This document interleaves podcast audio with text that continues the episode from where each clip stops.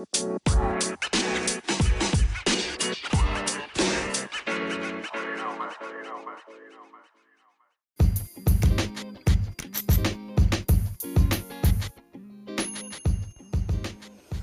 halo. Assalamualaikum warahmatullahi wabarakatuh. Aduh alhamdulillah nih sudah hari minggu lagi ya Kalau di Malang lagi uh, sekitar jam berapa nih? Jam sebelasan gitu ya Menjelang siang.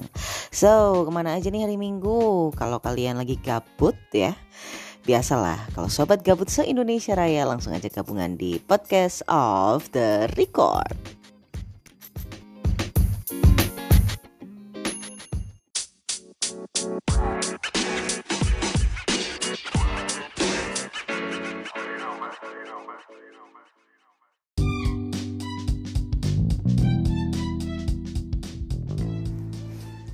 Oke, okay, sobat gabut se-Indonesia Raya kali ini masih dengan aku Dewi ya. Dan kalau biasanya hari Minggu kalau nggak vacation apa kuliner? kalau aku sih nggak, kan mainstream ya. Kali ini aku akan bahas atau aku akan share gimana caranya kita menjadi perempuan atau uh, seseorang yang produktif nih ya. Produktif gimana ya? Kita bisa create sesuatu atau baca buku. Hmm, sounds good ya. Nah, biasanya kalau hari Minggu kita mau baca buku itu kan paling males gitu ya. Udah baca sekali atau selembar dua lembar gitu udah ngantuk. Bahkan uh, ada nih kalau jokesnya teman-teman tuh kalau lu nggak bisa tidur, wah gampang tuh. Nggak usah nggak usah minum obat, langsung aja baca buku selembar dua lembar tidur deh. Esensinya nggak gitu juga kali ya. Nah, banyak sekali tips-tips menarik untuk kita lebih produktif dalam membaca buku. Apa pun itu, mau buku fiksi, mau buku referensi, apa pun uh, apa namanya, pokoknya apa pun buku yang kalian suka ya.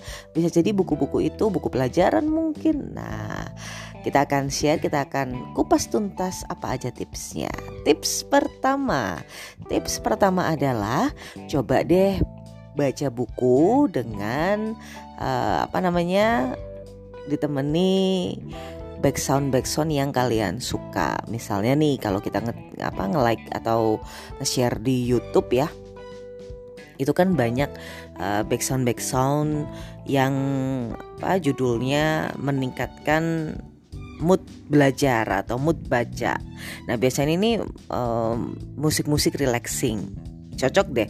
Coba pernah aku kabar Haning melakukan hal yang sama. Jadi pada saat uh, sore gitu lagi mood baca langsung deh ambil headset nge-search ini apa musik-musik di YouTube yang membangkitkan gairah untuk membaca. Dijamin mood baca kalian bisa langsung tinggi langsung naik ya Oke, okay, tips kedua, kalau kalian suka nyemil gitu, sediain cemilan, sediain cemilan ya.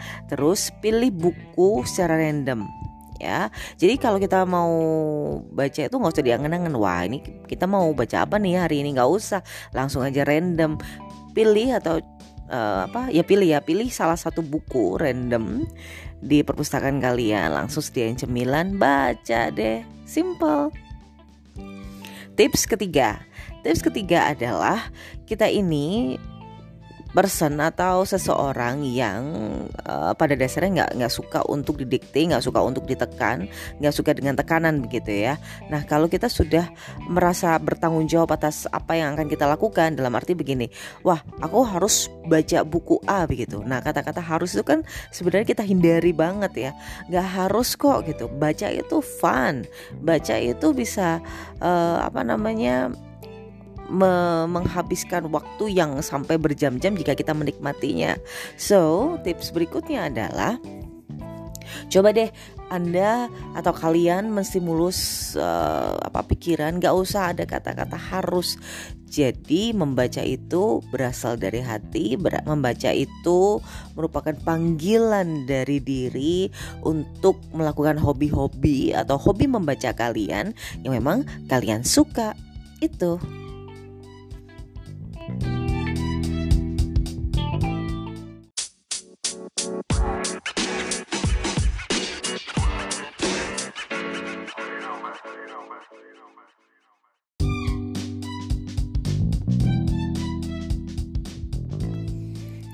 Ya, di hari Minggu itu kita akan bahas yang nggak berat-berat gitu ya.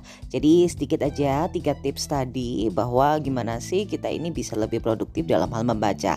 Karena membaca itu kan bagi sebagian orang tuh hal yang membosankan, boring gitu ya, bete. Eh, tapi jangan salah, dengan membaca kita bisa mengupgrade ilmu ya kita bisa melihat uh, wawasan pengetahuan di luar sana yang tanpa kita bisa sentuh begitu. Nah, gimana cara ngikatnya? Gampang, ngikatnya dengan nulis. Jadi habis kalian baca langsung deh tulis. Tulis itu bisa beragam ya, bisa apa pun.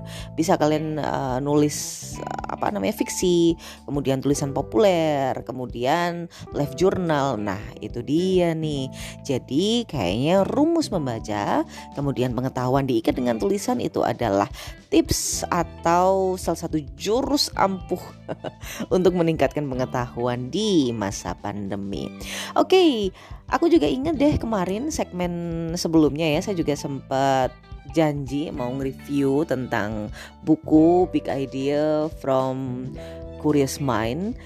Uh, sebenarnya lupa deh, sebenarnya lupa ada insiden gitu, tapi yang jelas Nanti deh ya habis segmen ini Dewi janji akan ngupas tuntas tentang isi buku dari Big Idea from Curious Mind.